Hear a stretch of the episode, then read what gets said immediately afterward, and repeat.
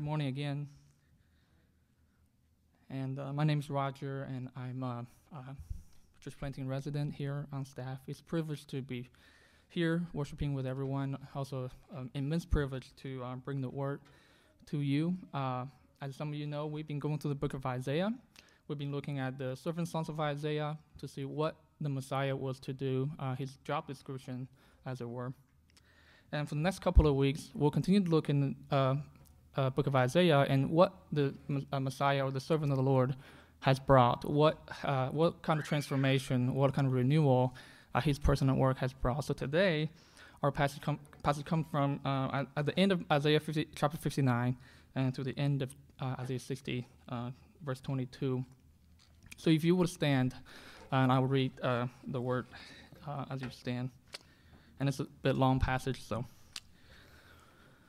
And as for me, this is my covenant with them, says the Lord. My spirit that is upon you, and my words that I have put in your mouth, shall not depart out of your mouth, or out of the mouth of your offspring, or out of the mouth of your children's offspring, says the Lord, from this time forth forevermore. Arise, shine, for your light has come, and the glory of the Lord has risen upon you.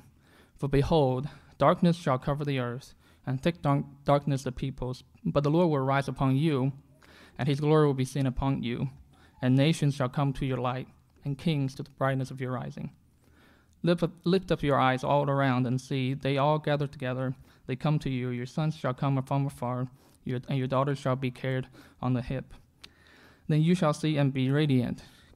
Your heart shall thrill and exult, because the abundance of the sea shall be turned to you. The wealth of the nations shall come to you a multitude of camels shall cover you. The young camels are Midian and Ephah. All those from Sheba shall come. They shall bring gold and frankincense and shall bring good news, the praises of the Lord. All the flocks of Kedar shall be gathered to you. The rams of Nebaioth shall minister to you. They shall come up with acceptance on my altar, and I will beautify my beautiful house. Who are these that fly like a cloud and like doves to their windows? For the coastlands shall hope for me the ships Tarshish first, to bring your children from afar, their silver and gold with them, for the name of the Lord your God, and for the Holy One of Israel, because he has made you beautiful. Foreigners, are, foreigners pardon me, foreigners shall, shall build up your walls, and their kings shall minister to you. For in my wrath I struck you, but in my favor I have had mercy on you. Your gates shall be open continually, day and night they shall not be shut, that people may bring to you the wealth of the nations, where their kings led in possession. For the nation and kingdom that will now serve you shall perish, those nations shall be utterly laid waste. The glory of Lebanon shall come to you, the cypress, the plane, and the pine, to beautify the place of my sanctuary. I will make the place of my feet glorious. The sons of those who afflict you shall come bending low to you, and all who despise you shall, shall bow down at your feet. They shall call the, you the city of the Lord, the Zion of the Holy One of Israel. Whereas you have been forsaken and hated, with no one passing through, I will make you majestic forever, a joy from age to age. You shall suck the milk of nations, you shall nurse at the breast of kings, and you shall know that I, the Lord, am your Savior and your Redeemer, the mighty one of Jacob. Instead of bronze, I will bring gold, and instead of iron, I will bring silver. Instead of wood, bronze, instead of stone, stones, iron. I'll make your overseers peace, and your taskmasters righteousness. Violence shall, shall no more be heard in your land, devastation or destruction within your borders. You shall call your walls salvation and your gates praise. The, sh- the sun shall be no more your light by day, nor brightness shall be shall the moon give you li- uh, give you light. Uh, for brightness shall the moon give you light, but the Lord will be your everlasting light, and your God will be your glory. Your sun shall no more go down, nor your moon withdraw itself, for the Lord will be your everlasting light, and your days of mourning shall be ended. Your people shall all be glor- uh, righteous, they shall possess the land forever, the branch of my planting, the work of my hands, that I might be glorified. The least, uh, least one shall become a clan, and the smallest one a mighty nation. I am the Lord, in its time I will hasten it. The word of the Lord. Thanks be to God. Please be seated. Um, there is a um, there are many themes that run throughout the Bible. Uh, for example, there is a temple uh, from the very beginning of the time to when Jesus comes and the, the new temple. And there are many different themes that run throughout the Bible. One of them is, is uh, exile and ho- homecoming. Um, that runs throughout the Bible. As, as you remember from the Gen- Genesis chapter 3, we read that Adam and Eve have been cast out from the Garden of Eden. From that point on, as a human race, we have lost our true home. So the theme of uh, exiles, theme of uh, homesickness, uh, constantly comes up throughout the Bible. Uh, so it is here in the book of Isaiah. Here, uh, Isaiah, in this passage which is read, give a very uh, insightful diagnosis of that condition of all humankind, actually not strict to Christians. all of us feel that way in some way. And he also gave us a really um, heartwarming, you might say, or encouraging solution to that diagnosis. So uh, let's look into this here um, in three headings here. First, our longing for home, uh, our, and our ideal home, and our wait home. So first of all, our longing for home. Um, here, Isaiah tells us we're homeless in the world. Um, what do I mean by that? We're homeless. Uh, as we dive into Isaiah uh, here, chapter 60, uh, one thing important to remember is that in Isaiah uh, chapter 39, there is a historic account of King Hezekiah in which he, in his pride, uh, showed the ambassadors from Babylon all his wealth. They, he invited them into his kingdom. He thought that he was one of the greatest on earth, so he opened up all his treasure house to show them all he had. Because of that, uh, Isaiah came to King Hezekiah and said, uh, Because you have acted out of your pride, because you have shown the king of uh, Babylon, basically, you're all you have, Babylon will actually come and conquer you uh, for your sin and your people will be taken out of their home, be taken to a foreign land where they're not home. They will be under slavery, they'll be under oppression. But later on, we, we, read in Isaiah 40 all the way to the end of the book of Isaiah, which includes this passage, that Isaiah also promises hope for the people who will be exiled. He's basically saying that even though the people of Israel will be taken out of their home, some of them may die away from home. They will lose family members, they will lose their possession, they will, for a time or, you know, till the die, day of their death, they will lose everything they've had. But there's hope. There's hope of homecoming. There's hope that one day God will actually come and bring them home. And as we read in Isaiah, uh, this part of Isaiah, later part of Isaiah, we realize the promise Isaiah gave to the people, uh, his first readers, cannot really be realized in the physical earthly Jerusalem, even if they were brought back to Jerusalem, to their old home, you might say the promise of Isaiah was too great for that to be the case, for that to be the uh, end fulfillment. So what Isaiah is saying is that there is another home awaiting for them and for us. Uh, what Isaiah describes is actually a common human condition. Of course, you and I today do not live in uh, historical uh, Israel. We do not face literally the danger of being taken out of our home by a superpower and being oppressed, uh, being taken to slavery. We do not face that. Some of us have, have homes to go to. Uh, if your home's healthy, uh, on holiday, some of us don't have homes to go to. But you and I both know that even if we have the best homes in the world, they still do not satisfy us. There's something still missing. You know that we somehow in this world don't ever feel like we're at home. Uh, we live in Madison, a transient city. Uh, some of you have made it home here. Uh, some of you are not from here. As you know that you know everything seems just passing by. That you know, life doesn't seem to abide in one place and you don't feel at home.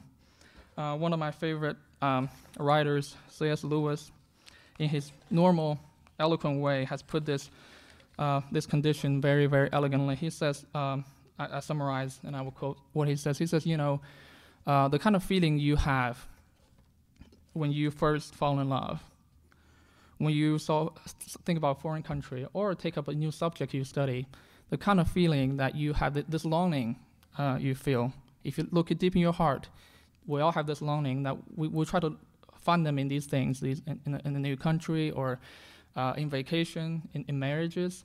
He says that those kind of longings, even the best marriages, the best education, the best vacation cannot satisfy. Then he goes on to say one of his most fa- uh, famous lines. He says, "We've been looking for this all our life, says, but something has evaded us. If I find in myself a desire which no experience in this world can satisfy, the most probable explanation is that I was made for another world. I must keep alive in myself the, des- the desire for my true country, which I shall not find till after death. I must take it, it uh, t- make it the main object of life to press on to that country. I help others do the same.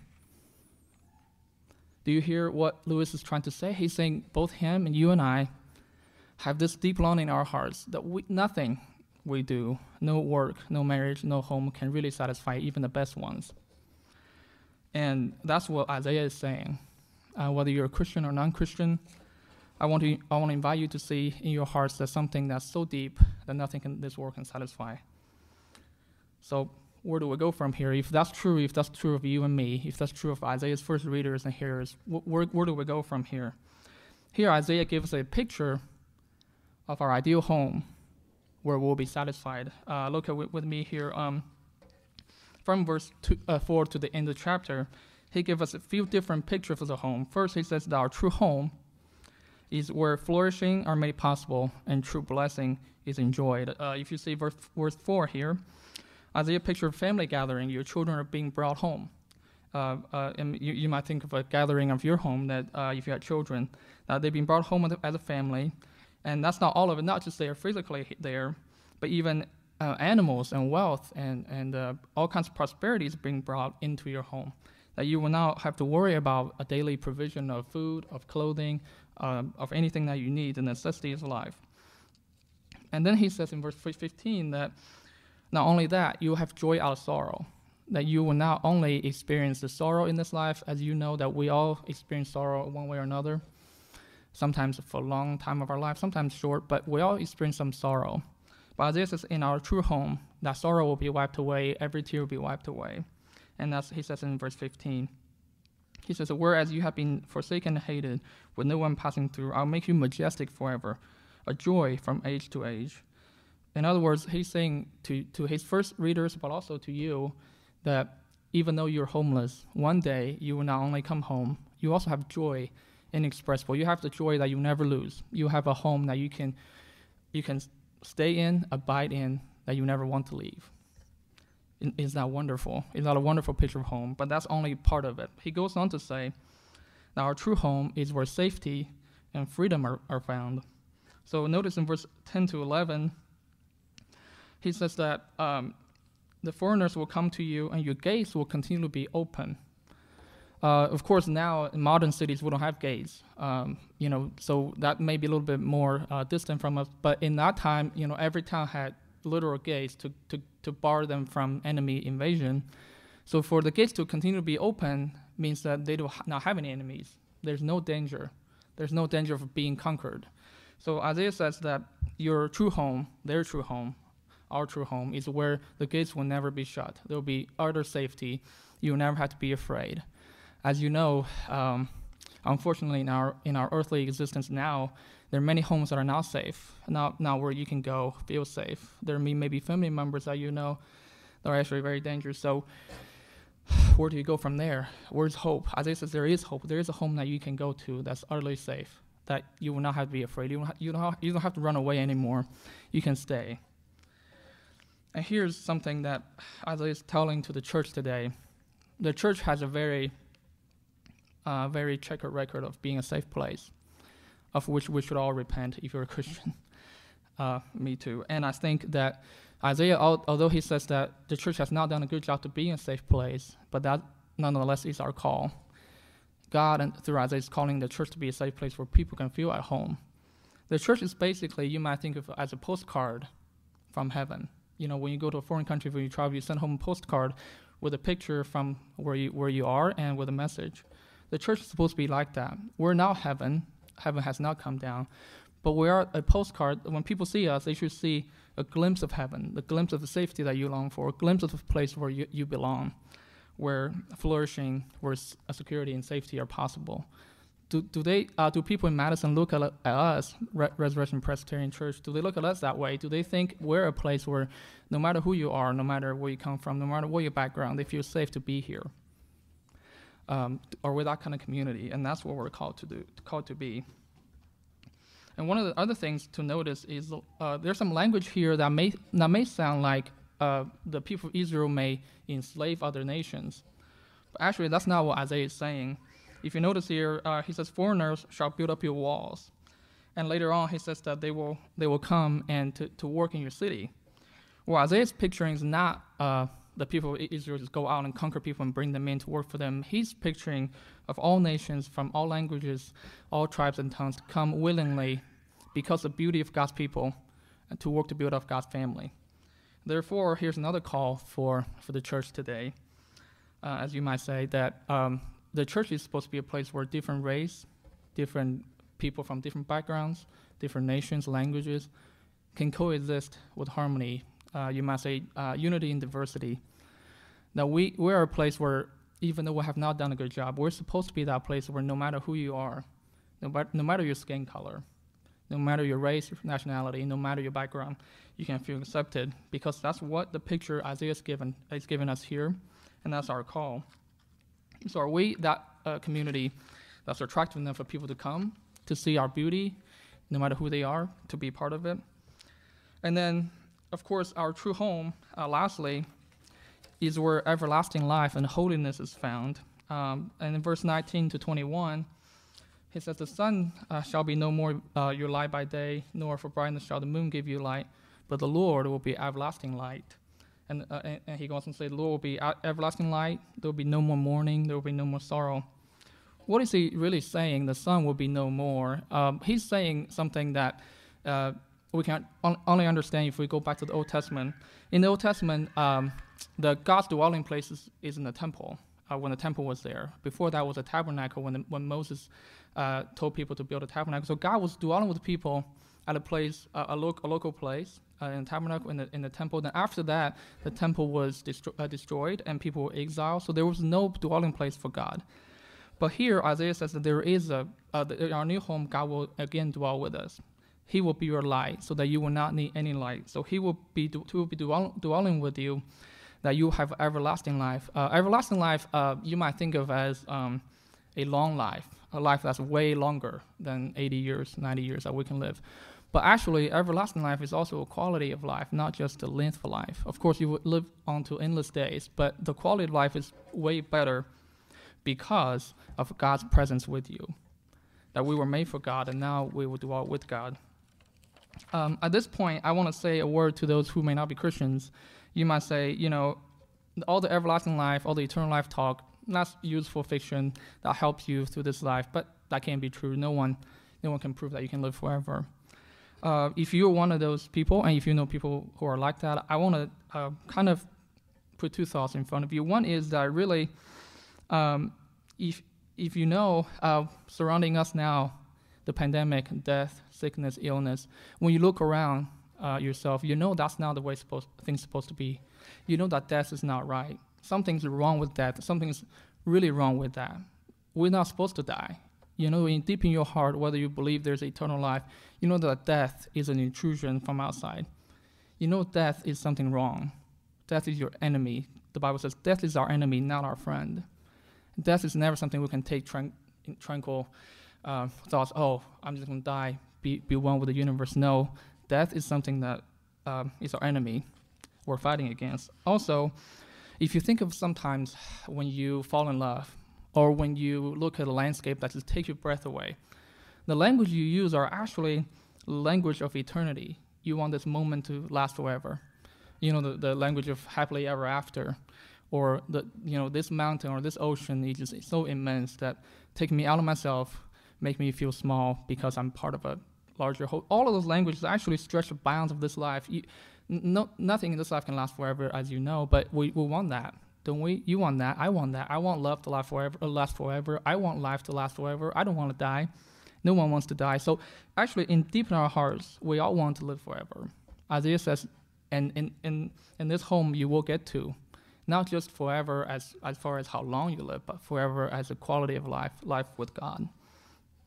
So that now, you, along with the first readers of Isaiah, might be asking the question is, okay, but how do we how do we get there? That sounds really good. If if you if you at this point say, well, that sounds good, sounds like a great great place to go, but how do we get there? Is that really possible to get there? And that's that's the last question we'll answer is how do we get there? Our our way home, or put another way, how how are homes brought to us? Um, so if you look back to the very beginning of what we read here, uh, in the, the end of uh, chapter 59, verse 21, God is speaking to his servant again, the servant that we read about in these servant songs of Isaiah. He's saying that he will put his spirit upon the servant, and the servant will be obedient to him because he will speak God's word. So, in other words, Isaiah is saying that whatever um, desire we have in our hearts can only be fulfilled. This longing for home, this deep longing for eternal life, can only be fulfilled through this servant of God. But more concretely, here's how it happens. In John chapter 1, that famous passage in the book of John, he said, uh, John writes, um, uh, he um, the true light, which gives life to everyone, was coming into the world. He was in the world, and the world, uh, the world was made through him, and yet the world did not know him. He came to his own, and his own people did not receive him.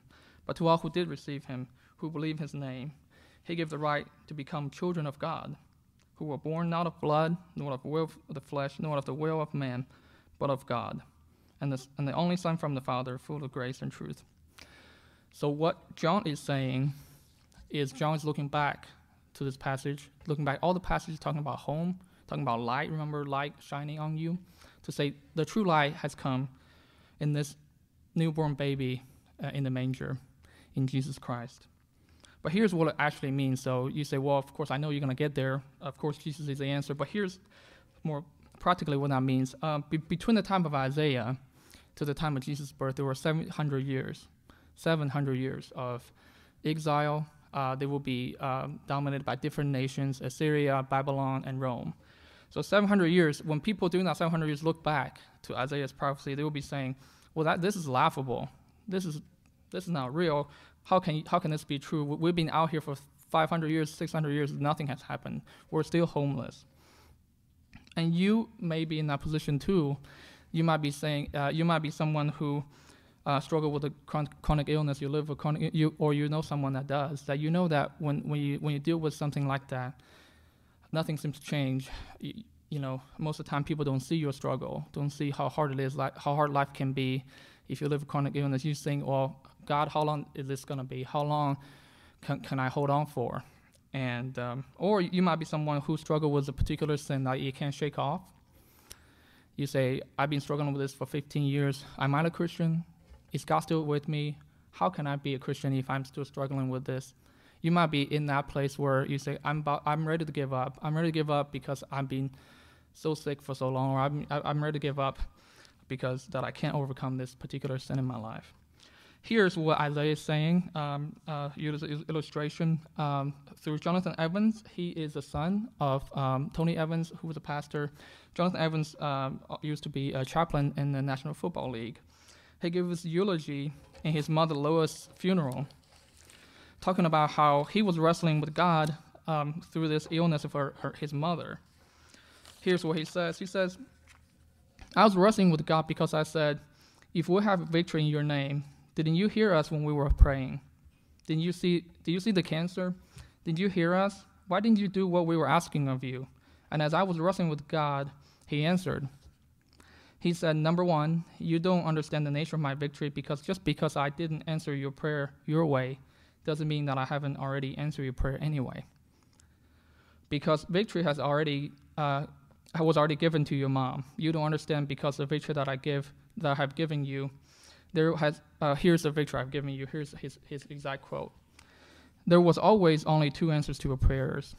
Either she was going to be healed or she was going to be healed. Either she was going to live or she was going to live. Either she was going to be with family or she was going to be with family. Either she was going to be well taken care of or she was going to be well taken care of. Victory belongs to me because what I've already done for you in Christ. The two answers to your prayer are yes and yes because victory belongs to Jesus. Of course, this is not saying that as long as we pray, we'll get wealth and health. That's not what Jonathan Evans is saying. But he is saying that in a long night of struggle, in your despair, there's always one answer to your prayer that yes, you will be healed. If not in this life, in the next life. If not, if not now to overcome that sin, you will in the end. Victory belongs to Jesus. So in, in the 700 years of your struggle, as it were, you can take courage because Jesus has come, that He has brought victory to you. But secondly, what that practically means that our true home, we've been, we've been talking about the true home of a place of a freedom, of security, of flourishing, is actually not just a place, it's a person. Our true home is not bound up to a geographic place. As you know, Isaiah is prophesying the returning home to Jerusalem. But as you know, Jerusalem later on was conquered again. People were scattered again from Jerusalem. So that's not really their true home. Their true well, our true home lies in that baby again in the manger, the life from, uh, from the outside. Our true home rests when Jesus gave up his home, the heavenly home, to come rescue us. When he was homeless, as you know, his foxes holes birds of nest, but Son of God has no nowhere to lay his head. He was, he was literally homeless on our behalf when he came here. He lost his glory. Um, he, he, he hid his glory when he came here um, so that we might enjoy his glory. He went on the cross outside the city. He was exiled. He was homeless. He was oppressed, despised, so that in him you may be brought home. Don't you see how much it cost him to do that? How much it cost him not only to come, God in the flesh, but also to live a life of homelessness, loneliness, so that in your own home, uh, in your own struggle, you know that He knows you, He can understand you. So this, um, so so how do we get there? We get there by looking to Christ by faith, because we, we know that that has not truly our true home has not has not yet come. So we look him uh, look at to Him by faith in this life. But also, uh, this is also a lesson for us that our true con- uh, our condition of homelessness in our hearts cannot be remedied uh, by something in our hearts. Jesus is saying in John 1, also Isaiah is saying here in Isaiah 60, that the help we need comes from outside. As I would read, arise, shine, for your light has come. The light comes from the outside. So it's common today for you to, to hear uh, people say, you know, you have everything you need within you to solve all the problems you, you have. You have all the wisdom, all the resources you need within yourself. However, the Bible is saying uh, that is not true. Within ourselves are um, disordered desires, conflicted thoughts sometimes. And as you know, that if you walk through life by yourself, uh, you don't have all the resources you need. You need other people. Ultimately, you need Christ. He's saying that help's coming from outside. Help can only come when we face our own darkness in, our, in, our, in ourselves and look for help outside. There's a famous story. Um, one time uh, the um, the a newspaper in London put out a question to all the famous people at that time, asking, "What's wrong with the world today?" They're asking replies from different people. And G.K. Chesterton, he was a Catholic theologian and a novelist. He wrote back with one sentence. He says, "Dear sir, I am yours, G.K. Chesterton." He's saying that the darkness is within him, not out there the darkness, the trouble we have, the, long, the longing we have is not because something out there, it's because we have turned away from God in the very beginning, so we feel like we're not home. So now we can only get home, as we said, because Christ has given up his home, because that he has gone to the cross on our behalf, so that we can have God dwell with us again. The light can shine upon us once more. Um, in conclusion, I want to go back to C.S. Lewis. Uh, he described it so beautifully I think that, and conclude with this. He says, the sense that in this universe we are treated as strangers, the longing to be acknowledged, to meet with some response, to bridge some chasm that yawns between us and reality, is part of our inconsolable secret. And surely, from this point of view, the promise of glory becomes highly relevant to our deep desire. For glory means good rapport with God, acceptance by God, response, acknowledgement, and welcome into the heart of things. The door on which we have been knocking all our lives will be open at last. And the door you've been knocking on our, your life will be open at last because the door was shut against Christ and is open for you. Let's pray. Dear Jesus, thank you for bringing our home to us. Thank you for dying and living on our behalf. Uh, may us today live in faith so that we may experience your true home now and thereafter. In Jesus' name, amen.